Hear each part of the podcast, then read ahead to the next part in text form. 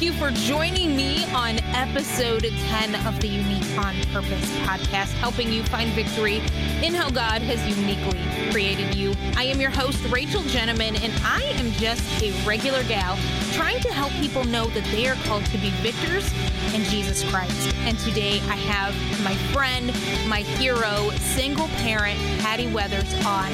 And this is a message of hope and encouragement, and I hope that you will be inspired by her story today.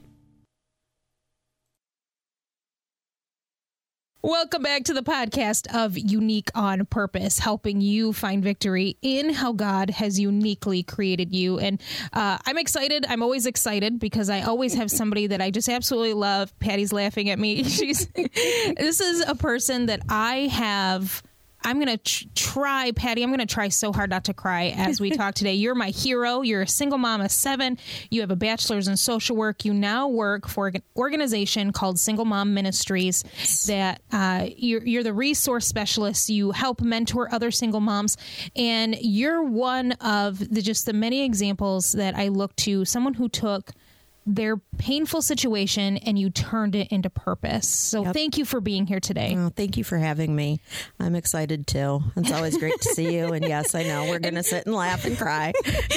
hey, laughing is a good thing. We can do that. Crying is a good thing. But Patty, you may not have uh, heard of Patty Weathers, but she is famous in my world because she is my hero because I have watched her walk through through tragedy watched her walk through some of the hardest times in her life and we met probably I don't know, 10, 11 years ago mm-hmm. when we started attending the same church. But I want you to take us back. You know, right now you're just you're a success story, but that didn't happen overnight. It took oh, a long no. time mm-hmm. to get where you are. But I want to start at the beginning of your pain. So talk a little bit about who you are first. Who's Patty Weathers? Well, normally and most of the time, and we just talked about this briefly before the microphone was on, is that when you're a single mom, that's who you say you are. Yeah. You are a single mom. Mm-hmm. And, but you're more than that. Mm-hmm.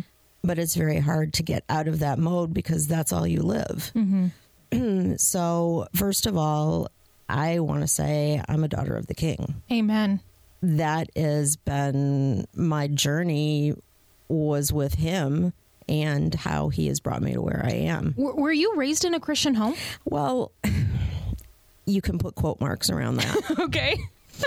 um, started out as Catholic, went to a Lutheran church in fourth grade, and then that's where I was more by the time I got married. But after everything happened in my life and I got divorced, that's when I started going to Living Hope. And that's where I realized that it was a Christian in quotes my parents didn't walk the walk. They were the Sunday Christians, all appearances. So, when you say that you went to this church, Living Hope Church, which is a local church here in town, those of you that are listening outside of Michigan, would you say that is really when you kind of surrendered your heart to Jesus? Oh, definitely. Okay. So back up, you got married. Did you meet your husband at the Lutheran church? Uh, no. okay. Where did you meet your I husband? I met him at the Old Town Playhouse. Okay. And what is that? That is a local theater group. Okay. And so we were both in a play together. And so what happened from there? Go ahead and walk me through that. Um, we started dating. It was a rough start because he was three years younger than me, and that was kind of a big deal in my eyes a little bit because he just graduated high school, and so I was out of school for a while. But we kind of got past that. There were lots of warning signs, but when you're in love and in dating and all of that stuff, you kind of ignore it. You think, mm-hmm. oh, it'll get better. And it's just this or it's just that. And it didn't. But I went ahead with it anyway. Mm-hmm. I wouldn't have the children I have, so I can't second guess and go back. Right. But um, so we got married. We were married for three years before we had our first son, and it, you know, we kept going. And the thing that people don't get about abuse, I think, is it's not bad all the time. Mm. There is always that. If you want to talk about hope, there's always that hope that it's going to get better. Mm-hmm. There's always that hope that you'll get that person to change, which is a really wrong way to look at it because you can't change anyone. Is that why you see so much uh, quote unquote battered wife syndrome? Is because there are good times. And so you don't want to discount the good times because of the, the small amount of bad times. Oh, yeah. Okay. And because usually the abuser, for the most part, comes back and tells you, oh, I'm sorry, and blah, blah, blah, and it'll get better. And then maybe it will for a little bit. I'm not going to get the statistics right because they change, but most of the time, I believe it's six or seven times somebody leaves their abuser before they're finally leaving permanently Wow. because you want to believe that person. Okay. You don't want to give up all the time and everything you've invested in yourself and them, what you've given away mm-hmm. to them. Mm-hmm. It's just very, very hard. And in my situation, I had always wanted to just be a mom and a wife. Mm-hmm. That was your dream in that life. was my dream in life. I didn't go to college when I got out of high school. I got a job, which was great. I worked in a law office. I loved it. But I, I had no plans for a career Mm-hmm. other than being a mom and a wife. So when we started to have kids, part of me, again, which is a really bad way to look at it, thought, oh, it'll get better because kids change things. You have other things you have to do. But really, it ex- exemplifies the hardship. Oh, yeah. Yep. Now, may I ask what kind of abuse? Because there's all now that we're in the 21st century, abuse always just meant hitting, but now we realize there's so many different kinds of abuses, Yep. and we're recognizing that, and they're no longer taboo, but we're speaking out about it. So, could you c- give me an example with just what you're comfortable with? Yeah. Um, it was emotional. And this one is a typical one. And people, you know, word they say words will never hurt you, but oh yes, they do. Sometimes that's even worse than physical pain. Mm-hmm. And I've heard that quite a bit from women in abusive relationships. I would have rather have been hit Yeah. than the the the eh. verbal abuse that I experienced. Yeah, because the verbal abuse be- beats you down. In my situation, and again, but for the grace of God, I didn't believe what he said. Okay. I didn't believe that, you know, all I wanted was another man or, you know, the the abuse was I wasn't supposed to see another man. I shouldn't talk to another man. I would go out with my eyes closed when I was in public. Mm-hmm. He and it would be always my fault. And so we fought a lot. His way of dealing with it a lot of times was the silent treatment, which again, that's a form of abuse. So but yeah, I, I couldn't watch TV. I couldn't go outside. You know, all the things I wanted to do as a mom, I never got do. So it was a very controlling, dominating Yep, situation. he was very controlling, very jealous. And I just want to speak to that a little bit because Okay. a, another thing that people are so confused about and judgmental about is like, well, I would never let that happen to me. Mm-hmm. Oh, that's really easy to say. But if you've never lived it, you can't say that. right. And again, it goes back to it's not always that way. And once you get into that of you get beaten down, I didn't believe I was like a whore or any of the things that he thought. Mm-hmm. But you get to the point where you just are okay, this is life. I want to keep peace. I want to still talk to the person that I love. I don't want my kids to see me fighting all the time, but that was pointless because it happened. You get to the point where it's just not worth trying to do anything about it. And again, it's not bad all the time. Now, okay, but speak to this. We live, and even back then, I mean, you and I, um, you know, we're definitely different ages, but we're around the same time of the big feminist movement, you know, the 80s and 90s of, of feminism. Did you not realize that what he was doing was wrong? Yeah. And that's again where I think I'm a little bit different than what I see sometimes is that I didn't believe that about myself. I, it never got to the point, even though we were married for 25 years, it never got to the point where I felt that way about myself. Okay. That I was the horrible person he described, and that, you know, one of the things he would say was like, well, if I died tomorrow, you'd be in a bar. Mm-hmm. You know, and it's like, no. But that's how he felt. He was sick. I mean, that's that's one way of putting it. The verbal, the emotional abuse, there was sexual abuse. All of that is he was sick. He was so jealous and so fearful, and I was responsible for his entire emotional well being. Mm-hmm. And that's not a spot anybody should have to be in. Mm-hmm. But you get there. I can't explain it. I can't go back and and it's hard for people to understand.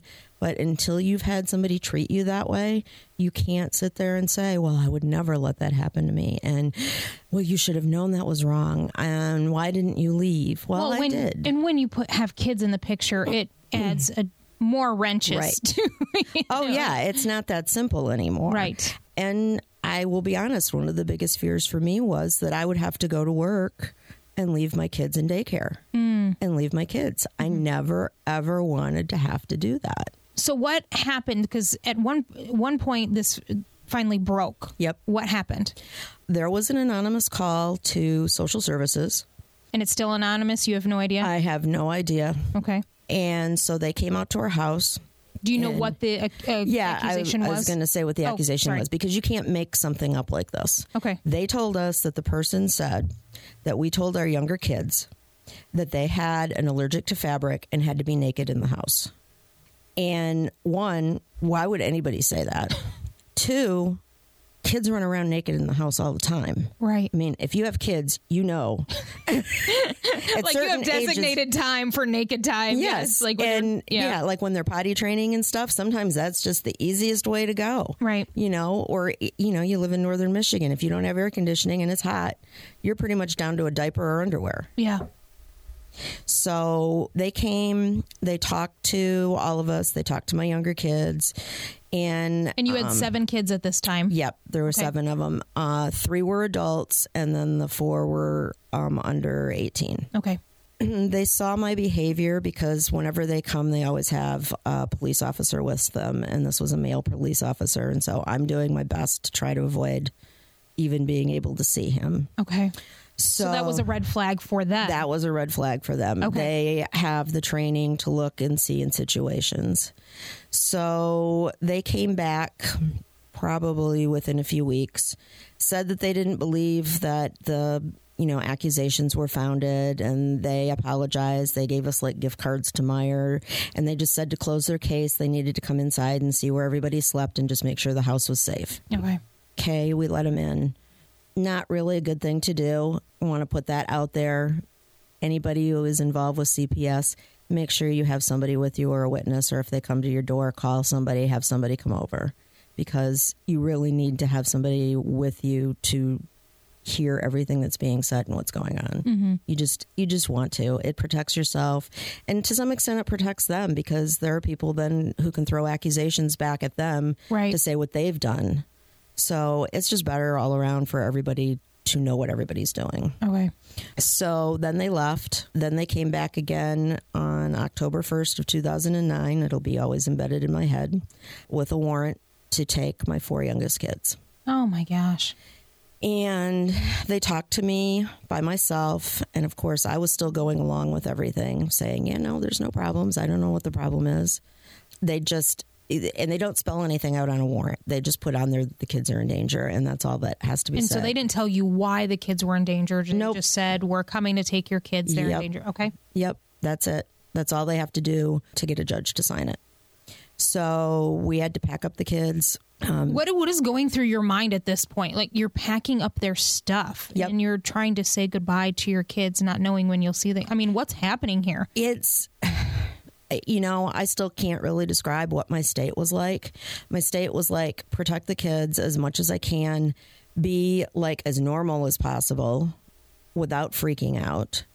Um, and of course there's you know a male detective there. And so i have all of this with my ex and knowing everything that's in his head my older kids not knowing what's going on. So we packed up as much stuff as possible. The younger kids had no idea what was going on. We just said they had to go with them. And then they were gone. And we had to go to court the same day. So we went into court.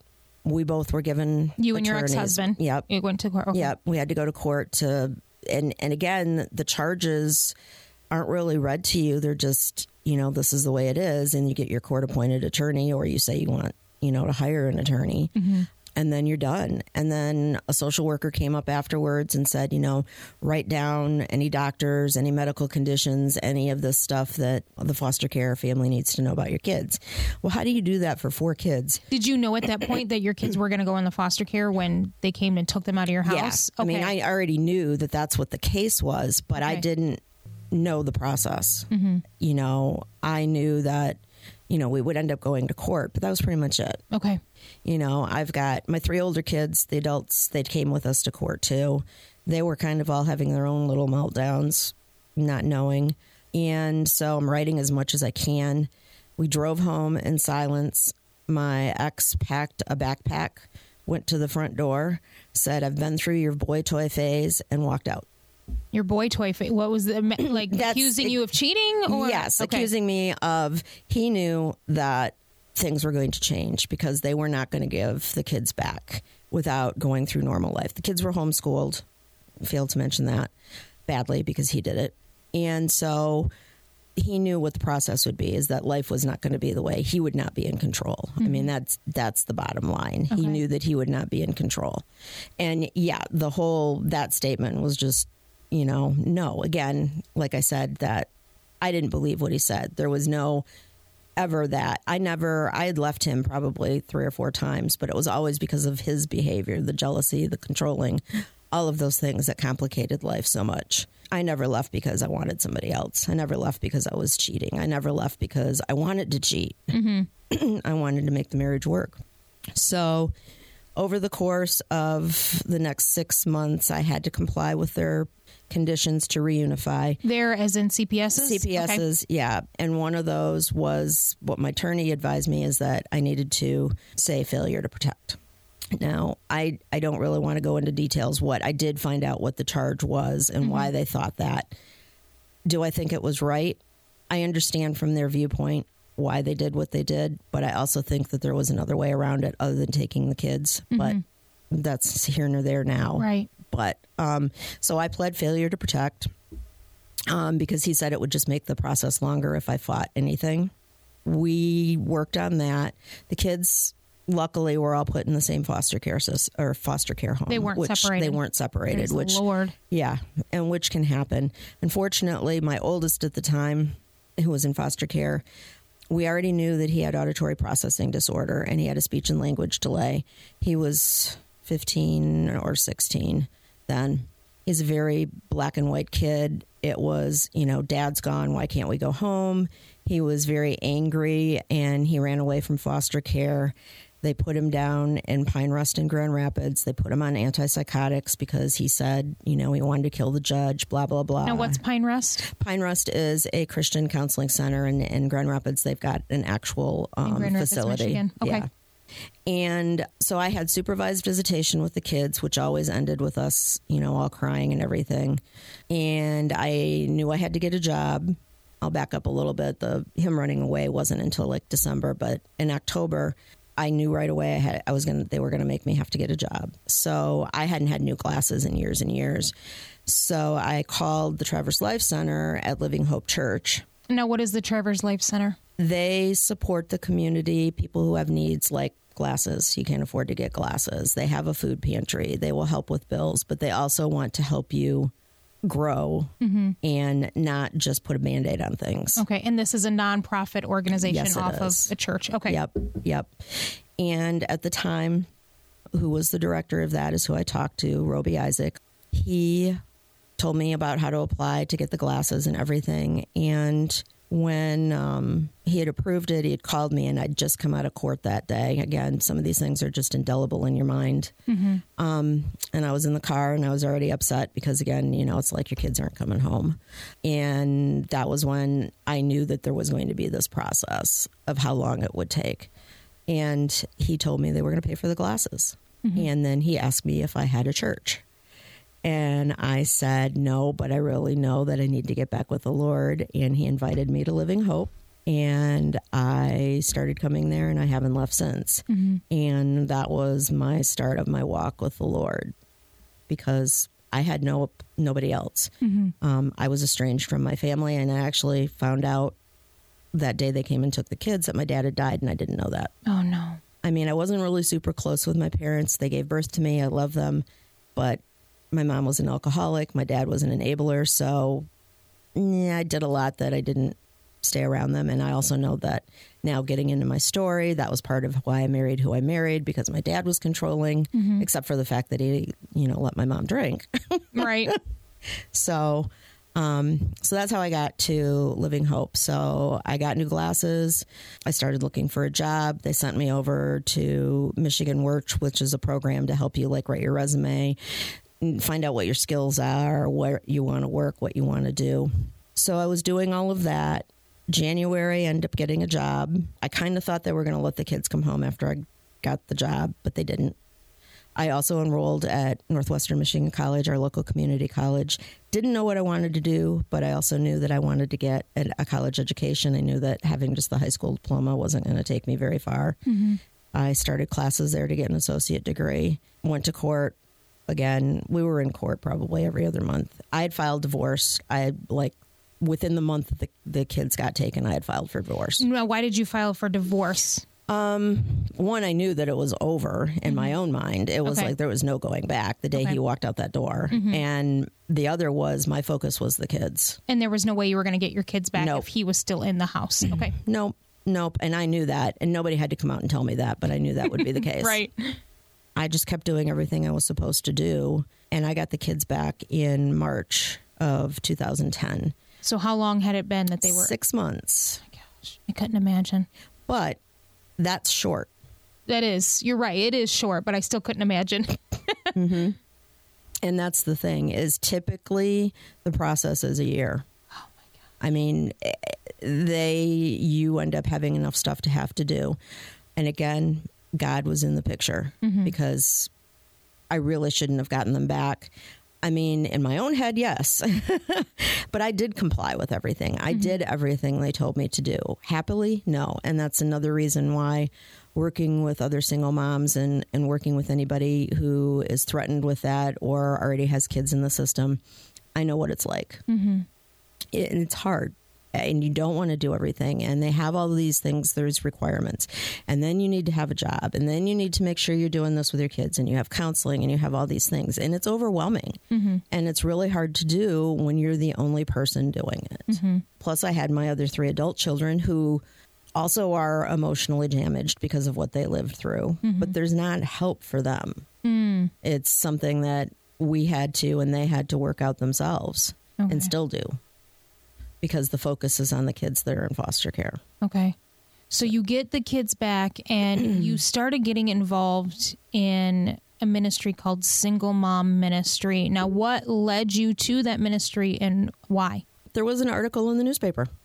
They they had only been around for a year. This is after the fact. I know this now, but they had an article saying that there was a a meeting, uh, like a dinner gathering. Any single moms could come. It was free. They wanted you to come and see what they were going to do, and just to have an organization for moms like that. So I went. You don't. It wasn't formal. It was like everybody just sat at tables and and talked, and then the director got up, and it, it was very small. There were probably maybe 15, 20 moms there, and at that time, because they'd only been around a year, most of the programming, if you want to call it that, was just basically about moms getting together maybe once a month, mm-hmm. having pizza, you know, just talking, just supporting one another, having a place for your kids to come with other kids and other moms who understood what you were going through. Mm-hmm. And as they grew, they would they took on more staff. They took on people who mentored. You know, I would call the director. You know, coming home from work some nights, just you know, in tears because it's like I can't do this anymore. And it wasn't that I wouldn't, but it's just you It's are. exhausting. It is because we lived in Kingsley, which is about a 25 minute drive from Traverse City. My job was in town. The kids' doctors, the kids' counseling, the church I started to go to, everything was here, but the kids were in school in Kingsley. I couldn't take time off work to go attend things at their school. If I had to bring them in for doctor appointment, that's a 20 minute drive in, 20 drive it mine back, back, back, back. And that's a lot. Mm-hmm. And when you've had kids in foster care, your case isn't closed when the kids come home. So I still had things I had to comply with. And you are under this threat of if I don't do everything I'm supposed to do, they're going to take my kids again. Hmm. And it's exceedingly difficult. Mm-hmm. And without any support and without single mom having been there, I would not have gotten through it. Mm-hmm. And, you know, I was also going to school at the time and it was online classes, but it's still doing something. Still a lot. Yeah. Yep. And one of the early on things that Jennifer, who's the director of Single Mom, told me, because I would say, I'd get out of work, I'd drive home, and then I'd get in the house, and then it was just everybody bombarding me. You know, all the kids from stuff from school, the older kids, depending on what was going on, you know, just just lots. And I would just be like, I. I, uh, you know, and she told me to sit in my car because they couldn't see when I'd get home and read a book, turn on music, or just sit there for 15 minutes. And that helped immensely. It was just a way to come down and not, you know, have to think about everything, let work be done, and then go inside and face what was going on. Mm-hmm. But, you know, through the process of the kids being in foster care and afterwards, there were so many times it would be crying out to the Lord, why, especially before the kids came back. I, there would just be screaming and crying, you know, Lord, why is this happening? Why can't they come home? Look what it's doing to them. What, what, it, but God had a plan. Mm-hmm. We can't always see it. Well, we can't. Not always. We don't. Um, but, uh, you want things and you pray and you don't understand why he doesn't answer. Is he even hearing you? But he does. And I mean, you can get peace in that. I was driving into town one morning. It was before Christmas and there was no snow on the ground, but the sun was coming up. I was going to the Michigan Works Employment thing and it was just so peaceful looking. And I had this huge, huge sense of peace. And I'm like, how can I feel this way? My marriage is over. My kids are in foster care. My older kids are having all these troubles. I have no money. I have no support. I don't have friends. I have nothing. But God gave me this sense of peace. Mm-hmm. And in the midst of all of that, there was still the ability to focus and see that this will not be forever. Okay. Let's recap. You you married into an abusive relationship. You have seven children. CPS is finally called in on you. The children get taken away. They're put into foster care. Through that time, you get a hold of a nonprofit organization called the Traverse Life Center. It was off of a church, and through that, to get glasses, you end up going to church, giving your heart to Jesus. You get your kids back, and now you're in survival. I mean, well, you've been in survival Yes. mode for quite a while, but you're in survival mode. You're involved in this ministry for single moms. How did, or what was the turning point of, I need to use this pain and turn it into purpose? What was that breaking point for? I don't know if breaking point's the right term, but Yeah. what was the turnaround that you said, I can use this to be a blessing to other people?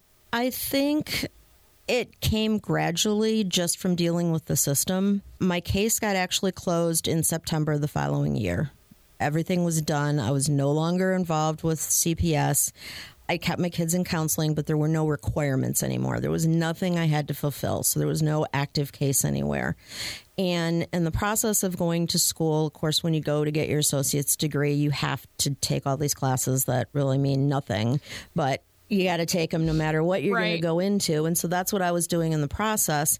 And I actually started out um, kind of looking at, I liked when I worked in the law offices, I, I was a legal secretary before I got ma- married. And so I was actually looking at possibly coming a, uh, becoming a legal assistant. NMC had a program for that. So I was kind of aiming at that because I really liked working in the law. But as I did a couple of the classes in in reading more and just learning more, it was like, nah, I don't know. I thought about going on to become a lawyer. But then again, about myself, I liked the research part of it. I like to do those kind of things. And then NMC got rid of that program. So it's like, okay, I'm not going to be that anymore. What do I want to do? And the more I was involved with single mom and hearing stories from other moms even, you know, they weren't involved in CPS, but just their stories and struggles being a single mom, I decided that I wanted to do something with advocacy. And through Single Mom, they had different things that you could do that would show you kind of where your skill set was, where your passion was, what made your heart come alive. Mm-hmm. And always when I was doing any of those things, it was always about advocacy. It was always about helping people. So then I decided, well, there's not really a degree for advocacy, but I need some sort of credentials to do something with. I can't just have an associate degree and then go walk into someplace and want to get a job. Well, why not? Because you know, up, Patty. I know it's like, yeah, I've had one psychology psychology class and an abnormal psychology class. I have had nothing else: history and math and science. and You mm-hmm. know, so that's when I started to look around, and I decided that the best basis for some sort of degree would have been social work Okay. um, because that kind of covers dealing with people, trying to help them through their difficulties. And you could kind of focus. I knew I didn't want to work like in a system like at CPS or in the office like at Department of Human Services, you know, with people who were getting food stamps and cash assistance and all that stuff. Because a lot of that is just paper pushing. And you didn't actually have to have a social work at the time degree to do that. Um, they've changed that. Working for CPS, I, in my heart, I knew that I would probably be fired because I wouldn't necessarily want to abide or go by their rules. You had a little jaded heart. I had a bit of You a need- jaded heart. Needed some healing there. yes, yes. And I always want to see the good. Mm-hmm. Yeah. I always want to get And to that's give- really hard in CPS because I mean I've met those workers. They're Yeah. jaded because they see not not everybody's like you, Right. Where you say, "Yeah, I'm going to work hard to get my kids back." Yes. you know they don't come across that very often. No, and and that was what was hard working with the system and my jadedness towards it because they weren't used to seeing that. Mm-hmm. They weren't used to looking at someone. I want to say it's a bad way to put it, but looking at someone as a human. Yeah, because they just it, it, it was a process. Like i said they normally take a year you do this you follow this you have this and you're not looked at individually. Mm-hmm. And that's part of where i i kind of have a problem with it. But i also understand that you can't do that to some extent. After gone through the social work program and and now being at single mom you just really have to look at things. They do the best they can under the circumstances that they're in. Do I think there's changes that need to be made? Yes. Do I think that people should be individually seen? Yes. But it's hard. Mm-hmm. It and I want to see the good in everyone, but I think after you work at that and try to see that and you don't see it, that's where that comes in and it's very hard to give the benefit of the doubt to everybody. Mm-hmm. And so that's kind of where the turning point was is in the process of going through. I just knew I had to have some sort of credentials. I didn't know what I was going to do with it, but I knew that that's where my heart was and where my passion was. And then as I continued to attend single mom events and single mom grew from 20 people 30 people attending things to 100 to 200 women. And now we're this very large organization that 2019 to 2020, they served over almost 1,500 single mom families. And they had to turn away about a thousand. And we're trying to enter into three more counties mm-hmm. because there's just that need. yeah, yeah. This is something that I mean it's it's a northern Michigan area ministry, but it is something that could take off nationally easy. Yes. no problem, no Yep. problem. So when did you graduate, or how long? are okay, let me back up. How long did it take you as a single mother to go from the start of your associate's degree to now where you are with your bachelor's degree? How many years did that take? 11. 11 years to get a four year degree. That should be encouragement for someone right now that no matter how long it takes, Yep. you can do it. Yeah, and the way that the education system is now makes it so much easier because you can take online classes. Yes. You don't have to do. I did a couple in person when I was at NMC. In fact, actually, it was more like 10 years because I did take a year off in between because I got so burdened mm-hmm. that I just I just couldn't keep going. Plus, there wasn't enough online classes at the time for me to finish my associate's degree, and so I was just overwhelmed. And I'm like, I can't do mm-hmm. this, so I took a year off. God is so faithful in how He does things. The social work degree uh, there was one school that I knew of. I had been contacting them and had contacted them, and it was very hard, and they never got back to me. And then they finally did. And then they tried to tell me I'd have to do my internship down in the Detroit area where the school was. And I'm like, no, that's not true because I happen to know a missionary family who went through the online program, and she was in China. so, you know, that wasn't the truth, but I got so frustrated with it. So then I started looking at another school and they had a hybrid program, but I would have to drive to Petoskey once a week for two years for um, a three hour class. My husband took that course. yeah, and that's how I knew about that. And that would be, you know, two years every week driving that. And you know what that was like. But he had you at home. Right. I had nobody. And I was working 40 hours a week. I could not imagine doing that. Right. I just know physically and emotionally that was not going to be an option for me. And I'm just like, I don't know what I'm going to do, but I was still doing my associate degree. And then um, Spring Arbor University here in Michigan decided to put in an all online Bachelor of Social Work degree. Okay. And they're a Christian college. I was hugely blessed by that. And so I was in the first set of class that went through that. Okay. So now, what is your now you've graduated? Here you are. All your kids are adults now, except you have one left at home. He's a senior this year. Yes. Oh my gosh, he's a senior. Yeah, I know. Okay. she knows him. She's watched him grow up. I'm his other mother. I tell him that. I'm your other mother. I've helped raise you. but okay, you've you've gone through all this. You have now graduated. Took you 11 years to graduate. You have your bachelor's in social work. What is your job position now? I was hired to be the resource specialist at Single Mom. Basically, I am going through and finding all the resources. They had a, a basis for this. They've they've accumulated information, but they want somebody now to be specifically specializing in it that single moms could have: housing, food, baby pantries, health, car repairs, just all the stuff, everyday stuff that everybody needs.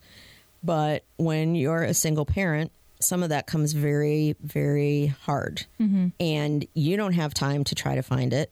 Um, we'll have moms come in, and some will stay and want to get mentored. Others are coming looking for specific help.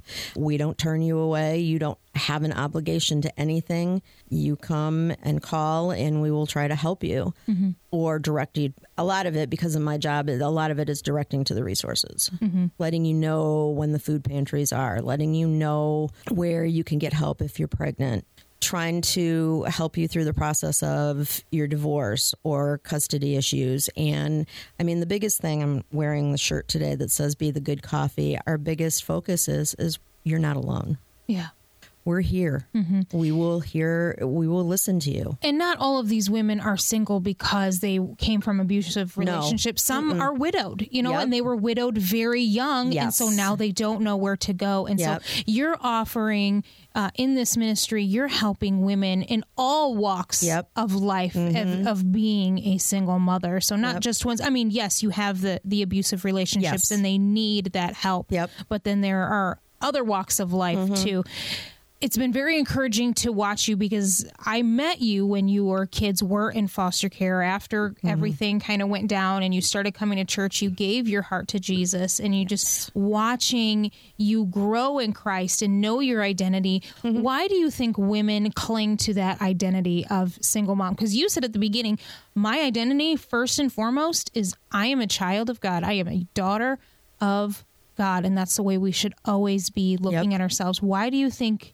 Because I see it all the time. Why Yep. do they cling to that? Well, I'm a single mom, and because you lose your identity. I mean, even people who are married, when you get married or when you have kids, whether you're choosing to have them with a partner or without a partner, your identity starts to blend in with your kids. Hmm. You're a mom. Mm-hmm.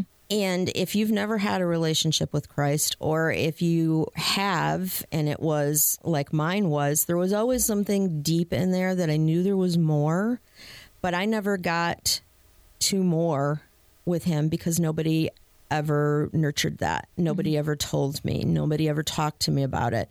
And I think that's where a lot of that comes from is that if you've never been taught, you've never been talked to or encouraged or told who you are, that's where your identity comes from is what you do, what you know. Mm-hmm. And I mean, back when I first met you and when everything happened, my first thought was not, I'm a daughter of the king. Right. This is something that has grown. This is mm. something that has happened in the course of all this by going to church, by being surrounded by that community mm-hmm. and that being nurtured. And also, when you're so busy with other things, you can't hear God. Mm-hmm.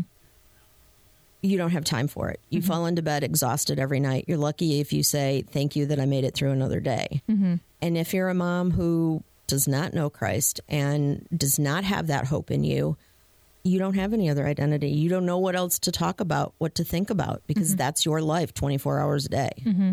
What, what about your kids? Do you feel that your kids maybe held on to that identity when they were younger of I'm a child of my dad being abusive or I'm a child of foster care or whatever? Did they hold on to any of those negative identities? Oh, yeah. And that's why getting help for your kids is very important. I talk about it with my youngest son and, and with other people. He lived the least amount of time with his dad. He was six when it happened. I don't want to say it this way, but it's the truth. He's got the least damage. okay. And my older kids, they still are carrying baggage. Okay. The, it goes on into your adult life. And, and my older kids are not walking with the Lord, but I'm still there as an example for them. So there's hope. Um, but yeah, your kids will- and and your kids will take on whatever your attitude is. Hmm, that's good. That is part of it too. And that's the other thing like you said I was in survival mode and a lot of people will say, you know, well you were a victim and you're living as a victim and yes, and you can do that. You also have to understand that you don't have to. Yeah. And you don't, don't have to stay stay there that way. You can't stay there. no, and and you chose not to stay there. Right. I didn't know what else to do. I mean, mm-hmm. my my whole focus was is I'm going to get my kids back. I need to have a life. I have no idea. This is not in my plans. This was not in my focus. It was not in my future. Right. I had no idea. And that's hard.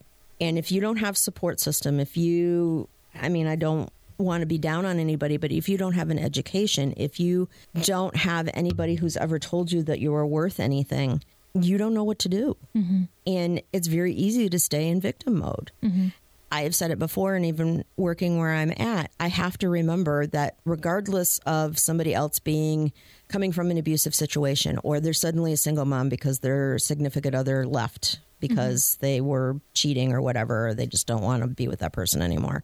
Whatever, however, you get to that point, you have to make that choice. You have to decide am I going to stay a victim or do I love my kids? Do I love myself? And I'm not going to live this way. Yeah.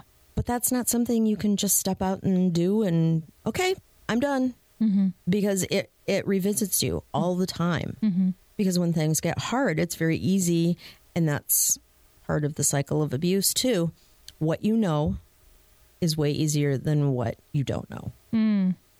And it's very easy, even if it harms you, even if you're afraid, even if you are a victim, it's very easy to stay in wherever that is than it is to step out and suddenly have your kids, no spouse.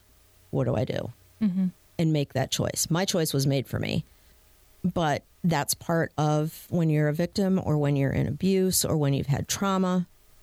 You have to remember that whenever you're talking with anybody who's went, who's gone through it. I mean, that's my biggest thing to anybody that deals with a single parent. Don't judge. Mm-hmm. You have no idea why they're in that situation. Mm-hmm. And I mean, I even tell my kids when, you know, like you were talking about, do they live like I'm a, mo- a child of a single mom or whatever? You know, they can see and go to a friend's house and they're married and their house is this way and their life is this way. Well, yes, you're there. Everybody puts on masks. Mm-hmm. You have no idea what goes on behind closed doors. You have no idea that mom and dad just fought an hour before you came to their house. Mm-hmm. You have no idea that they didn't go around and stuff things into closets so their house didn't look a mess. Did you come to my house earlier? Right. Saw me putting all my dirty stuff in the closet. Yep, exactly. So it happens to everybody. Now, I am a huge advocate for preventative ministry because we can help the church or we can help single moms all day long. But we also want to get to the place where we're preventing these tragedies, situations mm-hmm. like yours from happening, where we're educating our married couples before they mm-hmm. get married. We Yeah. we are working hard in children's ministry because it's so much easier to mold a child than it is to fix a broken mm-hmm. adult. However, even though I'm a huge advocate for preventative ministry, what can the church do now to help single moms outside of preventative ministry? The, the biggest thing, again, is what I just said don't judge. Mm-hmm. It's a huge burden on anyone when you've walked through trauma, abuse, and even not. Even if it's because your spouse left because they decided they didn't love you anymore. Your identity just goes. It's like, what did I do wrong? Why doesn't he love me? Could did I need to clean the house better? Did I need to do this better? And so my biggest thing is is that the church needs to just recognize and and walk what they preach. Bring a single parent a meal or offer to babysit for an hour so that they can go out and get a cup of coffee. Mm-hmm. Show them that they're loved. Show them that it doesn't matter what they did, that they're still accepted, mm-hmm. that God doesn't care. And don't be two faced about it. That's another thing is that if you're going to tell the single mom how proud you are of them or dad, and tell them that, oh my gosh, I just can't imagine being and doing what you're doing. That's awesome. But then turn around and say something to somebody else about the fact that, well, they made that choice. Mm-hmm. Okay. But you've made choices too. Yeah. We're all And some of them haven't. Right. Yeah. Right. You didn't, you didn't make the choice to be single. That was kind of made for you. Right. A widow, a widow's that choice was made for her. right. She, or she- when that, that spouse walks out yeah. Or partner walks out because Mm-hmm. whatever. When CPS comes and says if you don't divorce, Right. you know, because of this abuse Mm-hmm. or we take your kids, you don't have a choice Yeah. in that Yep. in that moment. Yep.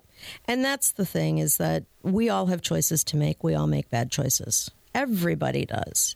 And again, we're all sinners. It doesn't matter what choice you've made. And and that's my biggest thing, you know. Do you really want to be like Christ? Mm-hmm. Well, then show it. Okay, now speak to the single moms. No matter how they became a single mom, but they're living in that victim mentality and they're saying, well, I can't do anything because I'm a single mom, or th- they've clung to that identity.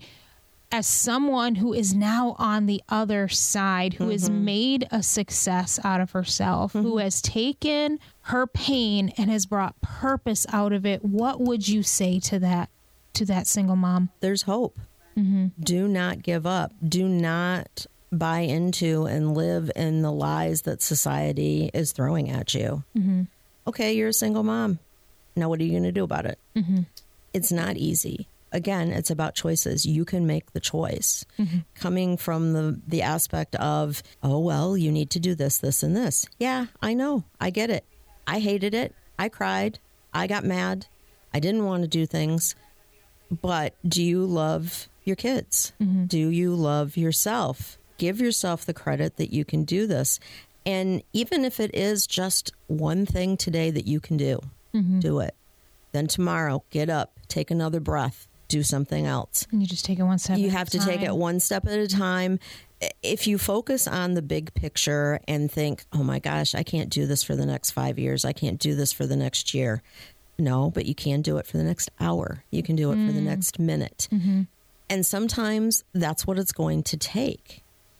I could not have seen where I am today 11 years ago. Mm-hmm. I mean, my life completely fell apart on that day in October of 2009. I mean, I had no life. I had no purpose other than getting my kids back, but I had nothing. Mm-hmm. And you feel like that. And I get it. Mm-hmm. And I know you just want to curl up in a little ball and cry. Okay. put a video in, go in the bedroom, let your kids sit there. They're not going to die or be damaged because you're letting them watch. you put TV. on Paw Patrol, right? Yeah. you know, go in the bathroom, go in the shower, cry, call a friend, put on music, do something. And I would add to that what you did is surround yourself with a church family. Yes. Because you need one, you need to know who you are in Christ and through Yes. church, a good gospel preaching church, you're Yes. going to learn Yes. who you are because you cannot find out what your unique purpose is until you learn who No. Christ is. Right. And you need that family that surrounds you that says, you know what, you can do this. Mm-hmm. Yep. You're going to make it. Yep. And there is that in you. I mean, I I'm not a morning devotion person. I'm not a morning person. Amen, sister. So my devotions are at night before I go to bed. I fall asleep praying, but you don't have to leave it to a devotion time. I talk to God all day. right. If I see something posted online and somebody wants prayer for something, say a quick prayer then. You are never walking alone. Mm-hmm. It feels like it. Oh my goodness, you feel like the whole weight of the world is on you. You've got kids crying, you've got schools telling you that your kid got a D on an exam. I'm sorry to my children, you never had that happen. Well, there's seven of them, so we don't know Right. which one it is. So it's moot. yeah but um but whatever the pressures are whatever the problem is just take a deep breath say a word to god and i mean i have done this where i've gotten so upset and so worried and so fearful and i didn't pick up the phone and call someone because i realized that all i needed to do was just breathe and say jesus Yeah. you don't even have to say anything Yeah. you can just sit there and just say his name because he will be there. He will walk with you. Mm-hmm. You don't have to do anything special. That's been my biggest thing is with my walk with Christ is that he's there. It is amazing. Mm-hmm. It is absolutely amazing and you will never know unless you try. Yeah. Well, thank you for sharing. Patty, we could go on for another hour, but we have to wrap it up. I always love talking to you and I love your story. And just thank you for sharing that for the world to hear because there are other.